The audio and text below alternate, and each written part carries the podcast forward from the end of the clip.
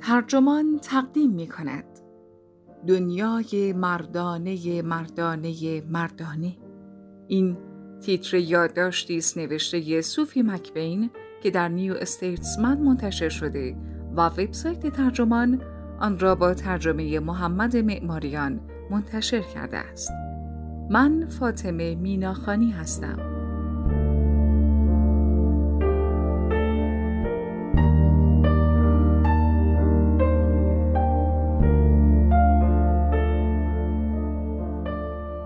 یکی از گله های رایج مردان از زنان این است که هیچ وقت گوشیشان را جواب نمی دهند.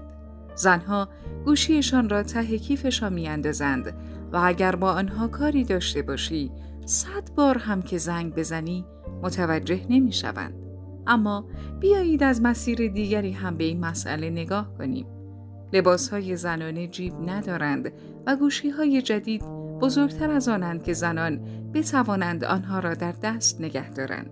در واقع آنها مجبورند گوشیشان را در کیفشان بگذارند. کتابی جدید با چنین مثالهای ساده‌ای نشان می‌دهد چطور زنان در جامعه نادیده گرفته می‌شوند.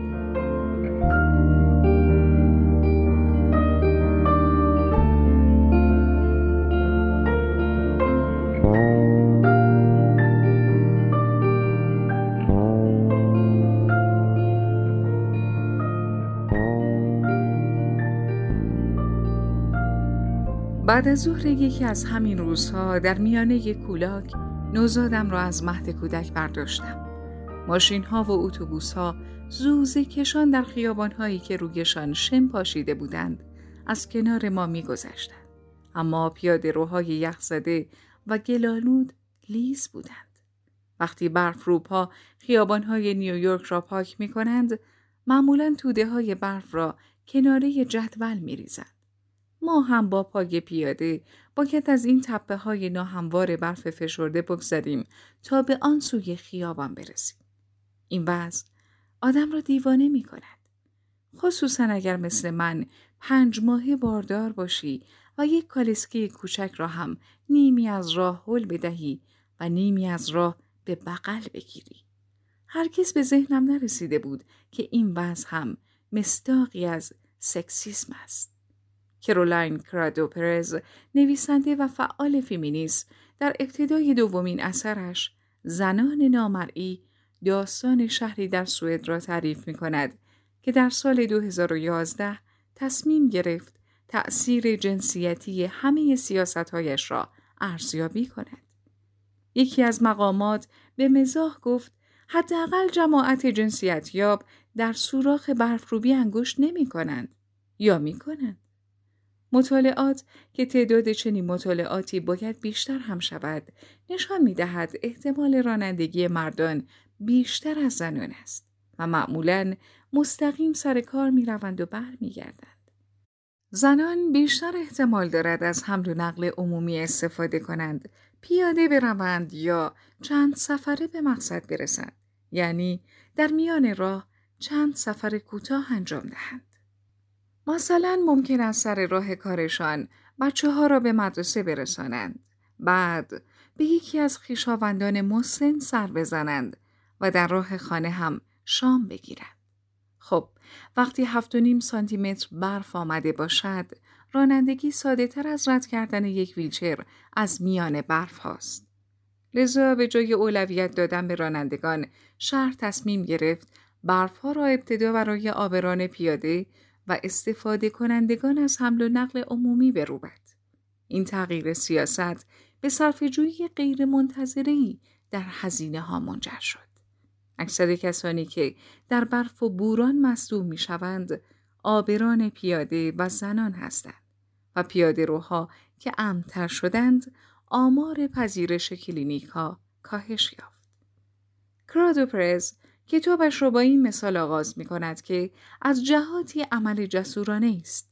وقتی بگویی برف روبی هم می تواند مستاقی برای سکسیسم باشد، خوانندگان شکاک چشم قره می روند. او می توانست برای اینکه حرف اصلیش را بزند، سراغ مثال های سریحتری برود که رد کردنشان ساده نیست. در پژوهش و جمعآوری داده ها زنان مرتبا نادیده گرفته می شوند.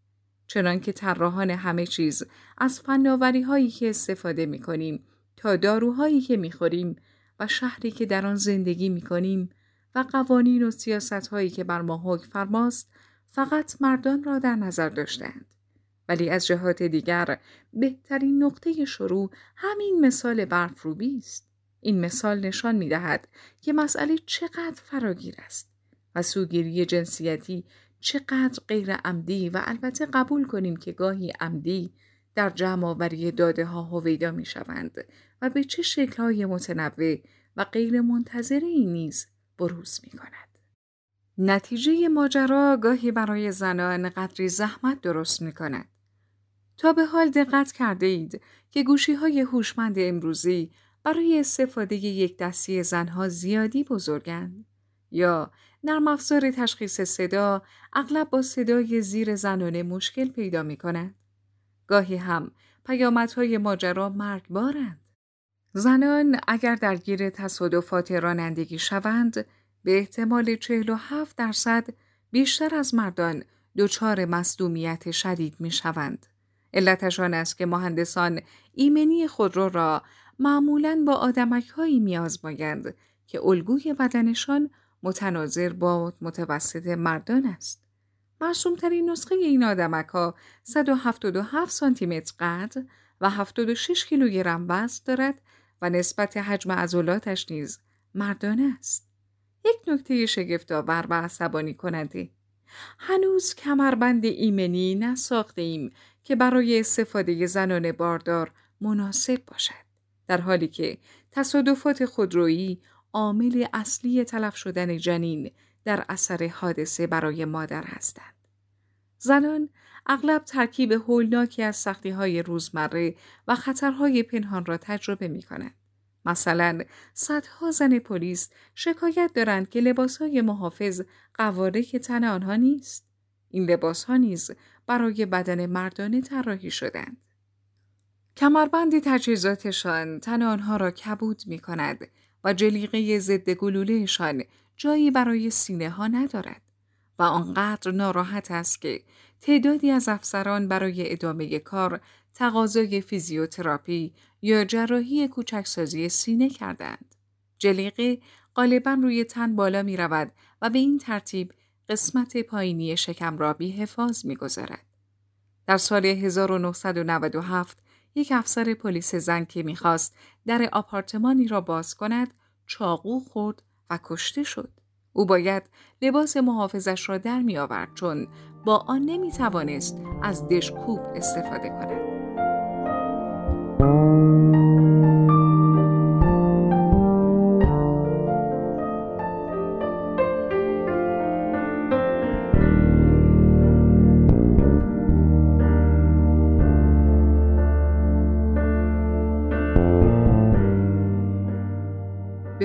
پژوهش های پزشکی که می رسیم، شکاف داده ها بسیار خطرناک و اعصاب خردکن می شود.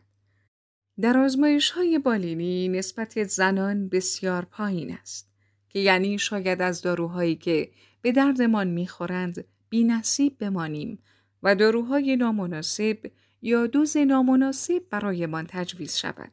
در نتیجه احتمال آنکه زنان به واکنش های دارویی نامناسب دچار شوند بیشتر از مردان است. دانشمندان حتی تأثیر خاص بسیاری از داروهای موجود بر زنان را نمی‌دانند. این نکته زنگ خطری است. مثلا اکنون می‌دانیم یک داروی رایج که برای فشار خون بالا تجویز می شود مرگ ناشی از سکته قلبی را در مردان کاهش اما در زنان افزایش می دهد. یکی از دوستان صمیمی مادرم که از درد شدید شکم گله داشت چند ساعت پس از نوبت ویزیت دکتر عمومیش از سکته قلبی جان باخت. احتمال وقوع حملات قلبی مرگبار در زنان بیشتر از مردان است و هنگامی که دچار سکته قلبی شده اند پنجاه درصد بیشتر احتمال دارد که مشکلشان نادرست تشخیص داده شود چون کمتر از مردان دچار درد سینه می شود. بسیاری از آنها مثل همان دوست مادرم به جای درد سینه دچار تهوع، درد شکم، نفستنگی و سهلنگاری پزشکی می شوند. مشکل کمبود داده ها و این حقیقت که روی بدن زنان به اندازه مردم مطالعه نشده است وقتی وخیمتر می شود که پزشکان حرفه‌ای درد زنان را جدی نمی‌گیرند و به رنج جسمی آنها بر چسب بیثباتی روانی می‌زنند. عصبیت، جنون، بیعقلی همین نکته غالبا در واکنش جامعه به ابراز خشم یا نقد زنان هم صادق است. کرادو پرز می نویسد اگر هر بار که حرفی کم و بیش فمینیستی در توییتر زدم و مردی عقلم را زیر سوال برده است یک پوند می گرفتم دیگر تا آخر عمر لازم نبود کار کنم. در سال 2013 او کارزار پرسر و صدا و موفقی را راه انداخت تا تصویر یک زن جین آستین روی اسکناس های ده بندی بریتانیا نقش ببندد. پس از آن کراد پرز هدف رگباری از آزارهای زن ستیزانه قرار گرفت و به تجاوز و قتل تهدید شد. با این اصاف عصبانیت و وضع روانی کدام طرف ماجرا را باید یک مشکل پزشکی حساب کرد. در عمق زنان نامرئی می شود دید که خشمی می جوشد. خشمی که هر ازگاه در متن بیرون می زند. اما قوت این متن در قدرت شعارهایش نیست بلکه در وزن سنگین استدلالش است و در انبوهی از شواهد که او کم کم اما بیوقفه روی هم تلمبار می کند. خطر آن وجود دارد که مشکل پیش از بهبود وخیمتر شود. با گسترش کلان داده و هوش مصنوعی، الگوریتم های رایانه‌ای هم سوگیری های جنسیتی را تثبیت می کنند در حالی که به زعم عموم مردم این الگوریتم ها از لحاظ سیاسی بیطرف و اساساً غیر تبعیض‌آمیزند. به گفته کرادو پرز اگر می‌خواهیم برطرف کردن آسیب را آغاز کنیم و نگذاریم سوگیری های قدیمی خودشان را تثبیت کنند ابتدا باید سهم بازنمایی زنان را افزایش دهیم. وقتی زنان به مناسب زینفوز در عرصه های تجاری و سیاسی و دانشگاهی برسند می توانند شکاف های وسیع داده ها و خطاهای مهیب طراحی و بیعدالتی های عمیقا قوام یافته ای را تشخیص بدهند که از چشم تیم های مردانه تر دور میماند. صد البته که در این باب حرف زدن ساده و عمل کردن دشوار است. همچنین زنان نامرئی روایتی از آن سوگیری های ساختاری است که در زندگی شخصی و حرفه‌ای صد راه زنان می شود. یک نقطه شروع خوب دیگر هم می تواند دامنه این مسئله را تشریح کند. برخی از پژوهش هایی که کرادوپرز نقل می کند شاید آشنا باشند ولی مابقی آن نکته ها و برداشت ها شگفت آورند. نقطه قوت او آنجاست که تکه های مختلف پازل را به هم می چسباند.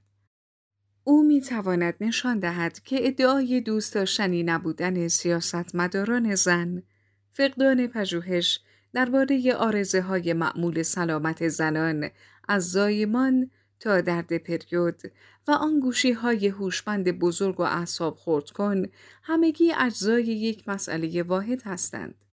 زنان نامرئی را که بخوانید شاید مثل من دچار بهت و سرگیجه شوید. چرا که دیدم همه آن قصه های خودم، قصه های دوستانم، اتفاقاتی که فکر می کردم بی ربط و منفصل از همند چه در محل کار یا خانه یا خیابان یا بیمارستان در حقیقت به هم گره خوردند. ما زنان عادت کرده ایم خودمان را کج و چوله کنیم تا در فضاهایی که برای مردان طراحی شده جا بگیریم و چنان به این کار عادت کرده ایم که اغلب یادمان می رود چقدر درد